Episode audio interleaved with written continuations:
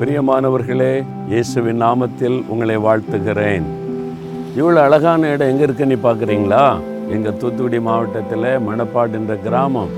அங்கே தான் இந்த அழகான இடம் இருக்கிறாரு. ஆண்டவர் எவ்வளோ அழகான இடங்களெல்லாம் நமக்கு தந்திருக்கிறார் பார்த்தீங்களா?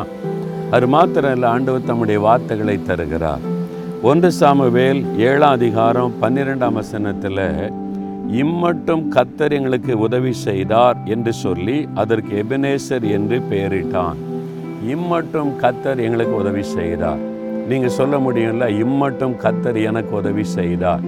இந்த கொள்ள நோயினால் உண்டான ஊரடங்கு வேலைக்கு போக முடியல பிஸ்னஸ் செய்ய முடியல ஸ்கூலுக்கு போக முடியல காலேஜுக்கு போக முடியல தனித்து விடப்பட்ட நிலைமை இவ்வளவு சூழ்நிலையிலும் இம்மட்டும் கத்தர் உதவி செய்தார். உங்களை பட்டினி போட்டாரா? உங்களை ஆண்டவர் கைவிட்டாரா? உங்களை ஆண்டவர் விட்டு விட்டாரா உங்களை மறந்துட்டாரா? இல்லையே.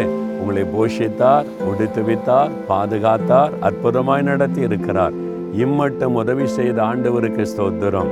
எபினேசர் என்று சொன்னால் இம்மட்டம் உதவி செய்த கத்தர் நீங்களும் மகிழ்ச்சியோடு துதிங்க. இம்மட்டம் எனக்கு உதவி செய்தீங்களப்பா. உங்களுக்கு ஸ்தோத்திரம்னு சொல்லுங்கள் இனிமேலும் அவர் உங்களை நடத்துவார். சரியா? அப்போ இம்மட்ட நடத்தின பாதையை சிந்தித்து பார்த்து ஆண்டவருக்கு நன்றி சொல்லணும். அப்போ இனி நடக்க போகிற காரியத்தில் அற்புதம் நடக்கும். அப்போ தான் நீங்கள் நன்றியோடு ஆண்டவரை நினச்சி துதிக்கும் போது இனி ஆண்டவர் வழிகளை திறந்து ஆசிர்வாதமாய் நடத்துவார். இம்மட்டம் உதவி செய்த தேவனே நாங்கள் உம்மை துதிக்கிறோம்.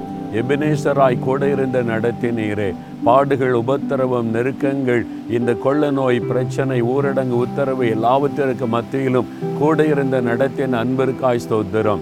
இனிமேலும் நடத்த போகிறதற்காய் ஸ்தோத்திரம். இயேசுவின் நாமத்தில் துதித்து ஜெபிக்கிறோம். ஆமேன் ஆமேன்.